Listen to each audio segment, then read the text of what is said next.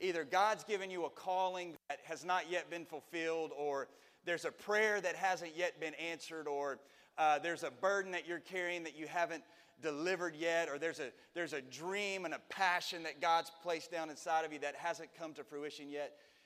And so, somewhere from, from the beginning of that until it is fulfilled, all that time in between is what I like to call process. Process. And process can be a very, very difficult time if we don't know how to handle it, if we don't know how to, to yield to it and let the process do what it's meant to do. So, tonight I want to talk to you about process, the path to God's promises. Process, the path to God's promises. And if you would, I'd like you to just turn your attention to the screen. We're going to watch about a two minute video clip by way of introduction.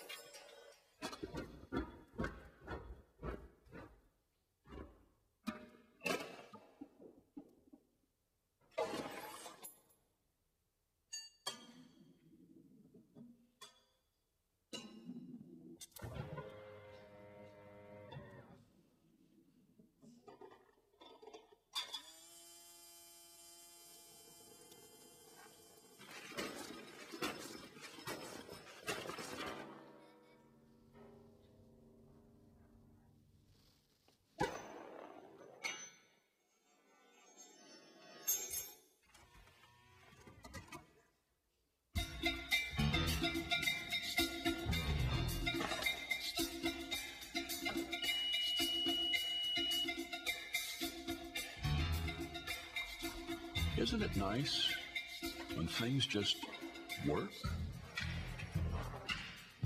All right, so quite a process there. Quite complicated and involved process. Let's go back just a little ways in time and let's talk about photography just a little bit. Way, way, way, way back, some of you will remember the Kodak 110. Now, I could have shown you a picture of just the Kodak 110, but this guy was just too good to pass up. I mean, he is happy about the Kodak 110 and what I wouldn't give for his hair. Uh, my goodness. The Kodak 110 was a small camera with uh, a picture quality about as good as my fifth grade art skills. And uh, you, could, you could take the picture with the thing. You had to be sure to use all of the exposures on the film, all 24. You would take these exposures to the local grocery store or a pharmacy, perhaps even Walmart, not Supercenter back then, and then you would wait patiently for three to five days for your film to be developed. They improved on that process a little bit with the 35 millimeter camera, but still you had to be sure to use all of the exposures or you would waste some, and you still had to wait for three, sometimes up to five days for your prints to come back. But then they changed life as we knew it and absolutely just revolutionized our lives. And that was when they came out with the one hour photo mat. The one hour photo mat. So, in this way, you could take your pictures, drop them off at your drive through photo mat, and in an hour, you've got your pictures back. And in the little bit of research I did while I was supposed to be studying the scriptures, I found that um, these guys uh, would actually, some of them to compete, would, would let you look through your pictures and discard the ones you didn't want. You didn't have to pay for those. And so that's kind of how they would, would compete back in the, the, the days of the one hour photo mat. Now, consider this with me, if you will. Now we have, of course, digital cameras, we have phones with cameras. And so you can take pictures and have it immediately on your screen. If you're inclined, uh, print it out, you know, on your printer through a wireless connection, even have it on glossy paper. And uh, you can post it immediately to Instagram or Twitter or Facebook. And if you're in the middle of taking a selfie and somebody photo bombs you, you can always delete it and take another one, just like that. And so it's instantaneous. We've come a long way from the process of having camera or having film develop. In fact, the other day, uh, Farah had her, had her phone out and was looking at it, had the camera app open, and was looking at it and looking at it. And finally, Dawson said, Just take the picture, Mom. To which she replied, I'm not taking a picture, I'm checking my hair. So you see, you know, I mean, it's instant. You don't, you know, you don't like it, you delete it. This truth is also found, I, I thought about this. I'm, a, I'm an Amazon junkie. I got an Amazon gift card for Christmas, and I had a lot of fun with that. I, I like to order things off of Amazon. And what I like about it is when you place your order, you can immediately start tracking your package. So you know when it leaves the facility, you know when it gets to Southaven, Mississippi. I don't know why most of my packages come through Southaven, Mississippi, but it seems like a overwhelming majority of them do. You can find out when it's out for delivery, and you know pretty much what day it's going to be delivered. In fact, you do know what day it's going to be delivered on your doorstep. But this wasn't always the case because I remember as a kid, we used to get this, uh, this catalog at the house with the dubious title of Things You Never Knew Existed and Can't Possibly Live Without. That, that's some kind of catalog right there. And they had things like, you know, whoopee cushions and whistles and, you know, masks and, you know, pranks and, and these sorts of things. And I'll never forget one time I, I saved up my money and ordered a rubber monkey. Now, again, you got to remember the title. These are things you never knew existed and can't possibly live without. I don't know what I was going to do with the rubber monkey, but I couldn't possibly live without it. So I saved up my money and uh, got my mom to write the check. We put it in the mail. And from there, it was like just dropping it into the abyss. I mean, you did not know when it was going to get there, when they were going to fulfill the shipment, when they were going to mail the shipment and when it would when it would arrive. And so it seemed like days, or it seemed like weeks and months and an eternity before the rubber monkey came back and showed up on my doorstep. But nowadays, as I mentioned, you know instantly, instantly, instantly when things are going to arrive. And so the point is simply this we've come to a point where we're just not used to process, especially when there's time involved. We like it now, we like it instant, uh, we like it immediate, and we're just not used to process. A couple of weeks ago, we did an exercise up in Collision Students where we had the students pick out a word that uh, best represented what they wanted to, to accomplish out of this new year, or really kind of what represented where they were in their life and, and kind of their goals and what it would take to get them to their goals. Just kind of, kind of a one word summary of where they are in their walk with God. And I chose the word process. I chose the word process because I want to spend this year understanding that I'm in a process. I want to yield to the process. I don't want to fight against the process. And yes, I even want to find joy in the process, even though sometimes it can be very, very painful. Our spiritual lives, specifically, especially our spiritual journey, is a process. The God given dreams, the promises, the callings, the giftings, all of those things need to be developed. And the way God chooses to do that is through process. So here's the big idea, the, over, the overarching point that I want to explore with you for a little while. And it's this is that process is God's idea and it takes time. Process is God's idea and it takes time. Look at Galatians chapter 6 verse 7. The scripture says, Be not deceived. God is not mocked. For whatsoever a man reapeth, or whatsoever man soweth, he shall also reap. Now, this, friends, is simply known as the law of the harvest. And we get this, we know this. We know that what we sow is what we reap. So if you sow apple seeds, you expect to get an apple tree. If you sow banana, I guess, seeds, you expect to get a banana tree.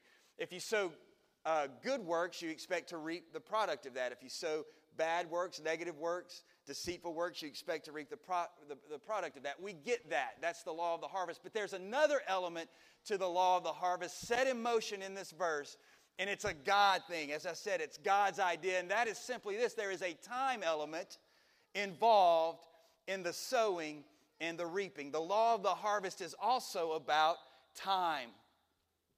When you plant a seed, let's say an apple seed, you have to water it, you have to cover the dirt over it, water it. You might talk to it a little bit. If you're a serious gardener, you might fertilize it and all this. But then what? Then you wait. You wait. And there is a process that that seed has to go through before it becomes an apple tree. It has to go through all of these, these steps and all of these changes. So the sowing is like the start of our journey, the reaping is like the end of our journey, and there's a whole lot of cultivating that takes place in between the two. Galatians 6 and 9 furthers this idea. It says, Let, let us not be weary in well doing. Why? For in due season we shall reap what? If we faint not. So there's a, there's a time element. Psalms 1, 126 and 6 says, He that goeth forth and weepeth, bearing precious seed, shall doubtless come again rejoicing, bringing his sheaves with him. Notice the going, time, uh, time investment, time involved, time passes by, and then the coming again, bringing the sheaves. There, there's that process of time. Because here's the truth there is no, or there are no overnight successes in the kingdom of God. This idea is simply the way God conducts business in the kingdom. And I've lived long enough now to know that there's no way around it. There's no shortcuts. You can't, you know, skirt around it. You can't circumvent it. If you're going to accomplish anything in the kingdom of God, if you're going to have God accomplish anything in you, you have to be willing to go through the process. And all too often, if, if, you're like, if you're like me, you want the process to hurry up. You want to get there. I remember uh, when we, we felt the call to go and spend uh, nine months on a missions trip to Ireland. And when that finally became the reality and we, we had committed to going, Everything was in place, all of the papers and the approvals and all of the, all of the things that had to happen had happened. I was ready to go get on the airplane. We waited about two more years, at least a year and a half, before that all happened. Because why? Because there's a process. And I, being the impatient one, am ready right now. If God promises me something, God gives me something, I'm ready to go. Let's do it right now. God is not like that. Here's the deal consider this a maggot takes six days to become a fly. A caterpillar, certain breeds or certain uh, species and varieties, can take up to a year in the cocoon to process into a butterfly. So, the simple question for you tonight is do you want to be a maggot or a butterfly? Spiritually speaking. So, things take time, things worth achieving things worth having, especially in the kingdom of God, take time. Now, there's at least two, there, there's many examples in the scriptures, but I want to I want to just highlight two uh, just tremendous examples in my mind because I can, in some ways, I feel like I can relate to these guys. Now, not nowhere near the, the spiritual giants they are, I don't mean that, but I can relate to their process because they both, no doubt, had lots of discouragements, and they certainly had setbacks. The first one is a guy we all know and love by the name of Joseph. Joseph. Now watch, watch his process here with me. Now Joseph was, as a young man, was given some dreams. In his dreams, he dreamed that the sun and the moon and the stars bowed down and worshiped him. He had another dream in which his brothers and his mom and his dad and his family bowed down and worshiped him. And he got pretty excited about these dreams. And the, the Bible doesn't say, so, you know, we'll, we'll make that disclaimer. We'll, we'll just kind of use our imagination here a little bit, but we find later that Joseph was an interpreter of dreams. He interpreted Pharaoh's dream. He interpreted some men, uh, some men's dreams in the uh, in the jail where he where he was for a while. And so maybe, just maybe, Joseph really kind of had a grasp on what those dreams really meant. Maybe he understood what God had in store for him. And he made the mistake of telling his family, telling his brothers, telling his mom and dad, and they, of course, didn't appreciate it. And I almost, I almost think that maybe Joseph was probably thinking, like, this is, this is about to happen, right, God? Because you gave me this dream. I'm going to go tell them they're supposed to bow down and worship me. I kind of see that immaturity in him a little bit. Probably mainly because I see it in myself. Uh, because I, I, just think when, you know, I tend, like I said earlier, I tend when God gives me something, I'm like, oh, yeah, let's go do that. Let's charge the mountain right now. Let's don't even worry about a plan. Who needs a plan when God's with you, right? That, that's a sarcasm, right? You need a plan. Um, so he, he may have even thought, my family about this and they're going to bow down and worship. No. But the, the, the deal is, is he had some grasp and some concept that God had this tremendous destiny for his life, and he was going places uh, as a called out one of God. And then he gets sold into slavery into Egypt. And then he winds up in a prison cell for years and years and years and years. Now, we see this, this is what gets me. We see this story in historical context, we see it in hindsight. But Joseph saw it going forward as he lived it out, just like we see our lives. We don't get to see our lives in hindsight. We don't know what lies ahead. We don't know what God's about to do. And so we get to look back and we say, oh, yeah, you know, he was, he was sold into slavery. He was, in a, uh, he was in a dungeon for a while, but I mean, he became the second to Pharaoh. Like it's no big deal. But Joseph didn't know that. Imagine with me if you're Joseph, you have these dreams that, and, and, ultimately he becomes the second in command of Pharaoh. But right now you're a prisoner. You're the lowest on the totem pole socially. And so you're sitting there and you're thinking, God, did you forget? Did I, you know, did I miss it? Did I do something to anger you? Is what's the deal here? Because this is not working out like you promised. And yet, and yet Joseph becomes second to Pharaoh. He saves the world from famine. He saves his people from famine. He saves his family from famine through God's process. All of that was the process to get Joseph where he needed to be. The second example, to me even more poignant, is David, one of the greatest characters in the Bible. David. And again, consider David as it's unfolding in his life. Don't try not to think about it like we see it when we read it. But David is a young man out tending the flocks and Samuel calls him out and anoints him to be the next king of Israel. So David knows beyond a shadow of a doubt, I will be the next king of Israel, saith the Lord. That's done. That's sealed. It's done. The public also knows he's going to be the next king of Israel because this was done in public, it wasn't done in private. So this is set into motion. And I can't imagine the dreams that David had that night when he after the, after the anointing took place. He goes to bed that night, and I bet he didn't sleep. I bet he was dreaming, what will it be like when I sit on the throne? And what will it be like when I'm commanding an army? And what will it be like when I'm wearing royal robes? And what, you know, I, all these, it, it had to just fuel his imagination. He had to be so excited about it. And then here's the part that just trips me up, okay? Because again, I can see this, this has happened to me, not as king of Israel, but in, in just in God working with me. Saul calls David up to the palace and says, I want you to play your harp for me. And, and by playing the harp, we know it drove the evil spirits that tormented Saul out of the palace. And so if I'm David, I'm thinking, I got it. I got you, God. Here it is. I see how you're going to work me into the palace. This is perfect. You're calling me in to play my harp, to help the king. He's probably going to mentor me. He's probably going to uh, apprentice me, and then when he dies, I'll just move right on in and assume the throne. Perfect. I got it. What happens? The next thing you know, Saul's trying to kill him. David runs from the palace, and for the next 30 years or so, he's running for his life through the wilderness, just one step from death every step of the way. Not how he thought it would happen at all. Why did God do that? Why, did, why didn't God do it the way that it would have been so logical? Well, I don't know. But part of the reason is because God does everything through process.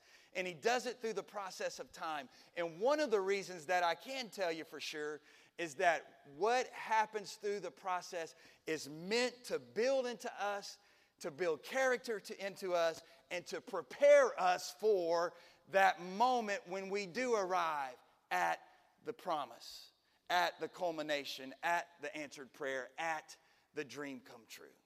He builds some character in us through that process. Consider, consider by way of example, the Chinese bamboo. Now, if you were to go out and plant a Chinese bamboo, during the first year, you would see nothing visible happening.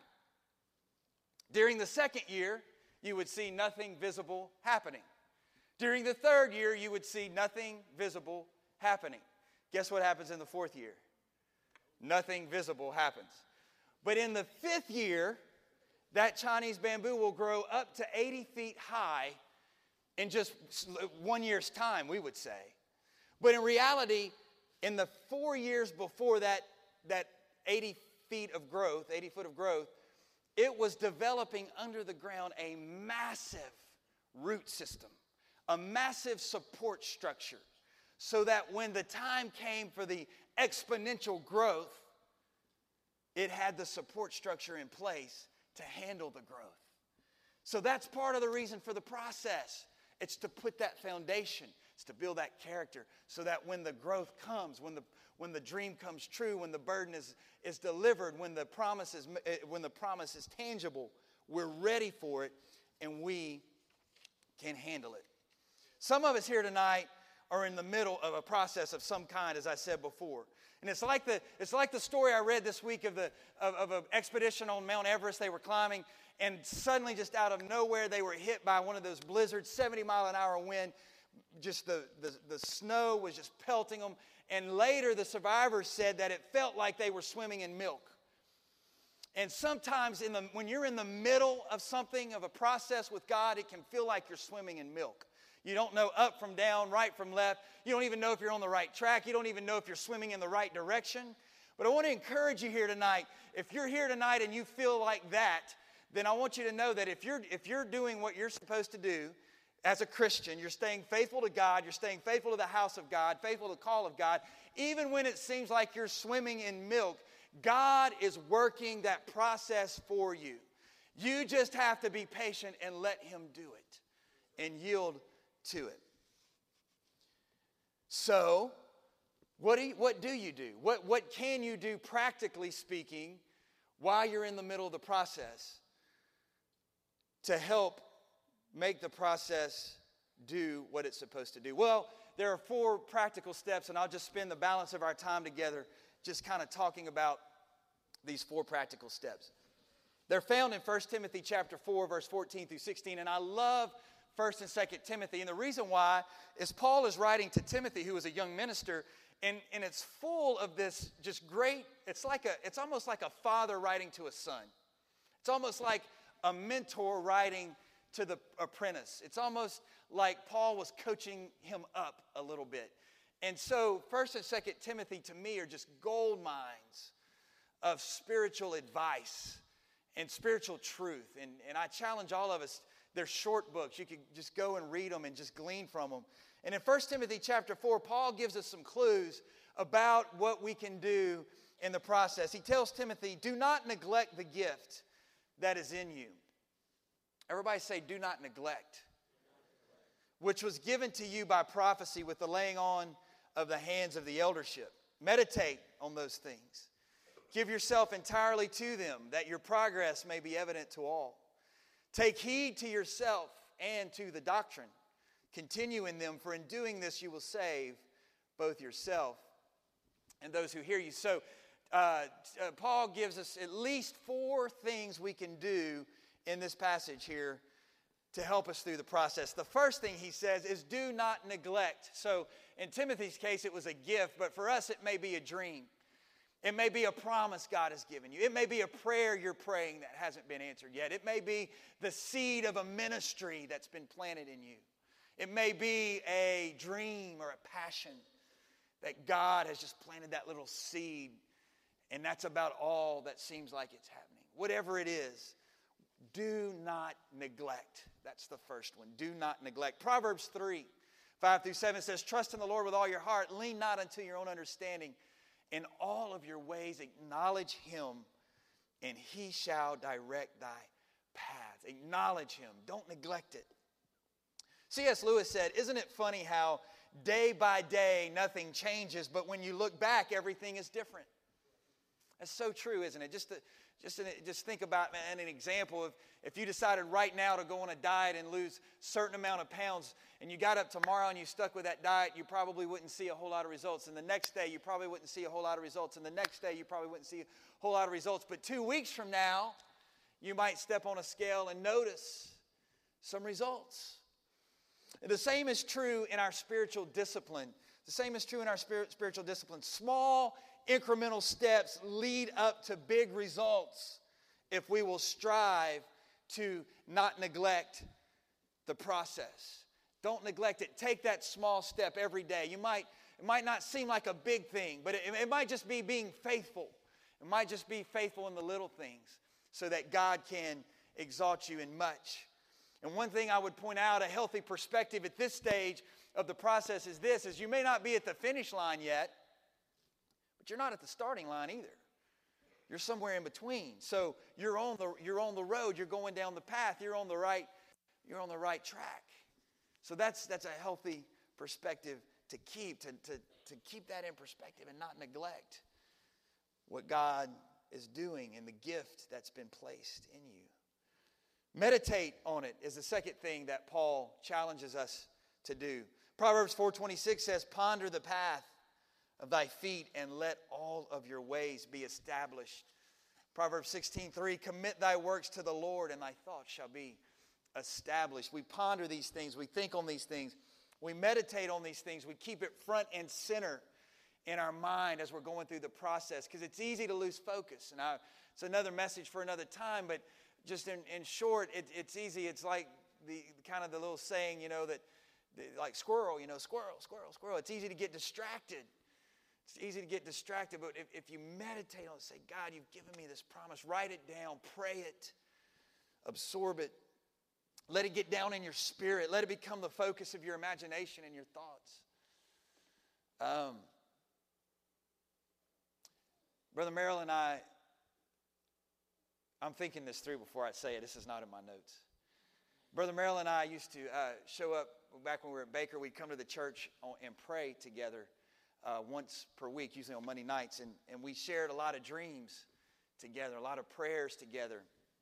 And we both kind of knew and felt that call to the ministry back, back in those days, and we pray about those things. And we, we talked one time, and we both acknowledged that there were times where we just, we just imagined, we would just in a daydream imagine preaching, you know, to the largest crowd you could possibly imagine, and just imagine God just doing these awesome these crusades and revival uh, just breaking out. And, and so we dreamed those things. We, ima- we meditated on those things and we would share those things with one another.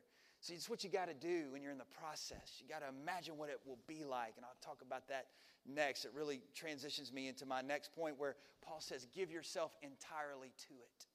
He says, Give yourself entirely to it. He follows up with this, this whole idea in Hebrews chapter 12, verse 1 through 2. He says, Wherefore, seeing also we're compassed about with great clouds of witnesses, let us lay aside every weight, the sin, and let us run with patience. There's that race analogy before that I read in the first, in our opening text, that we're in a race, we're in a process, there's a finish line to be obtained. But look what he says in verse 2. He says, Looking unto Jesus, the author and finisher of our faith who for the joy that was set before him endured the cross, despising the shame, and is set down at the right hand of the throne of God. Paul uses here the best example that we could possibly use, and that is of Jesus Christ, someone who gave himself entirely to his mission. From the moment he was born, he lived for one thing and one thing only, and that was to die on the cross for my sin and your sin. He gave himself entirely to that cause, to that mission. How did he do it? By focusing on the joy that was set before him.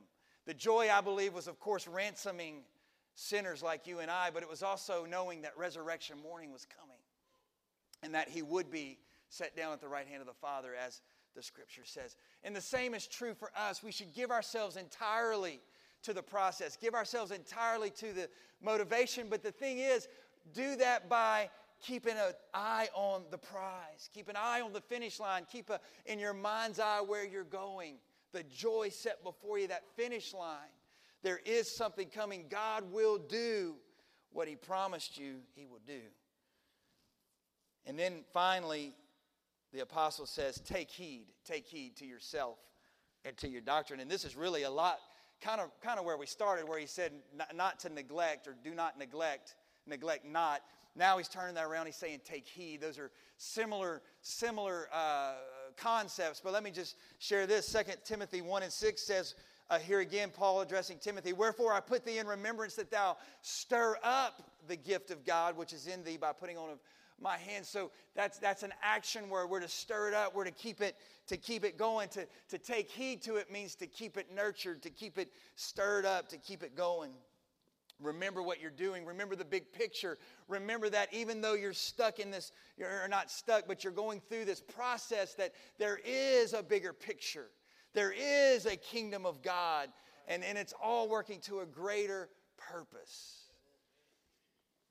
Sister, somebody tweeted today, I don't know if you're following because of the times um, in, in, any way on Facebook or whatever, but on Twitter, Sister Mangun said today that Jesus did not attend John the Baptist's funeral. In other words, he used John for a purpose. And when John was finished, John was finished. And Jesus moved on. And that's tough. That's, a big deal, and that's a big sermon in and of itself. And there's reasons for that that we could study. But the, the short version is we should give ourselves wholly to the cause of the kingdom. And when Jesus uh, calls on us and wants to use us, we should be willing. And we should give ourselves entirely to the process. And so here's the promise. Here's the promise. If we do all those things, here's what I believe God will do for us. If we will meditate on it, we will not neglect it, we'll take heed to it, give ourselves entirely to it. Here's what God will do the promise Psalms 37 34. Here it is. Wait on the Lord. Wait. Here's that wait word again. Process. Keep his way. Just doing what you know to do. But here's what he'll do He shall exalt you to inherit the land. Now, it's not about being exalted as far as I'm concerned, it's about inheriting some things. All right? So God's given you promises. He's given me promises. He's given us dreams. He's given us ministries. He's given us prayers that we pray that we want to see answered. He's promising us that we'll receive that inheritance if we will wait on Him and keep His way. That inheritance is bound to come if we'll go through the process. I'll conclude tonight with this very, very interesting story. Probably a gift in some ways to this man. And one morning in 1888, Alfred Nobel, the inventor of dynamite, awoke to read his own obituary. Now, how do you like that? The obituary was printed as a result of a simple journalistic error. It was Alfred's brother that had died but the reporter carelessly reported the death of the wrong brother. Now, any of us would be disturbed under those circumstances to, to wake and read your obituary, but to Alfred, the shock was overwhelming because he saw himself through the world's eyes. He saw himself as the world saw him, and that was the dynamite king. They saw Alfred as a great industrialist who made an immense fortune from explosives. As far as the general public was concerned, this was the entire purpose of Alfred's life. None of his true intentions to break down barriers that separated men, none of his ideas for peace were recognized. None of them were even given serious consideration in the obituary. He was simply known as a merchant of death. And for that alone, he would be remembered. As he read the obituary in horror, he resolved to make clear to the world the true meaning and purpose of his life. This could be done through one final disposition of his fortune, for you see, he was a very wealthy man. His last will and testament was an endowment of five annual prizes for outstanding contributions in physics, chemistry, medicine, literature, and peace. The sixth category of economics was added later. These would be the expression of his life's ideals and ultimately would be why we remember Alfred Nobel. The most valuable prize given to those who had done the most for the cause of world peace is called the Nobel Peace Prize. So there's good news for us today. If you're still alive, hopefully you are, then there's still some time to grasp the process that you are in tonight. Up until this point, you may have been resisting the process. You may not have understood the process. You may have felt depressed that you haven't seen the fulfillment of God's promises yet. You may have even let go of some dreams that God never intended you to let go. But if you're in this place tonight, you still have an opportunity to pick those up and say, God, I'm yielding to the process. I'm willing, if it, if, if, it causes a little bit of pain, and it will cause a little bit of pain, if I have to go through some things, and you will have to go through some things, I'm willing to go through the process. Why? For the joy that's set before me, for the goal, for the prize of what you have for me. Let's stand, if you would. Just like Joseph, just like David, if you could see your life in hindsight, kind of like, and kind of like Alfred Nobel, if you could look back and see, oh, you would see that this was all working for a greater purpose. It was all working for a greater cause and even a greater calling. And I'll leave you with this last scripture, one of my favorite scriptures in the entire text of the Word of God. And it's simply this Philippians 1 and 6 being confident of this very thing, that he which hath begun a good work in you will perform it until the day of Jesus Christ. You see, God finishes what he starts.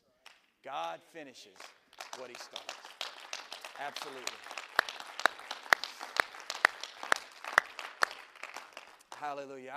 I, I thank you again so much for everybody that's here tonight. What a, what a great group. And Thank you, Grace, for being here. I want to pray with you before we're dismissed tonight and uh, just, just pray that God would apply this and help us to live this. Let's pray together. Jesus, thank you so much, God, for your word.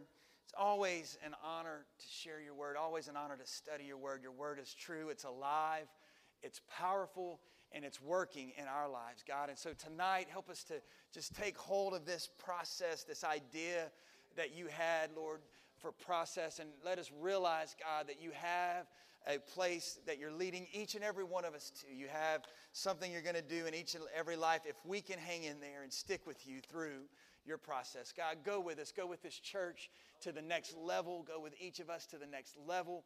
When we come back in here on Sunday, I just pray that you would explode among us, God, and make yourself manifest like never before. In Jesus' name we pray. Everybody say amen. Hey, shake somebody's hand. Tell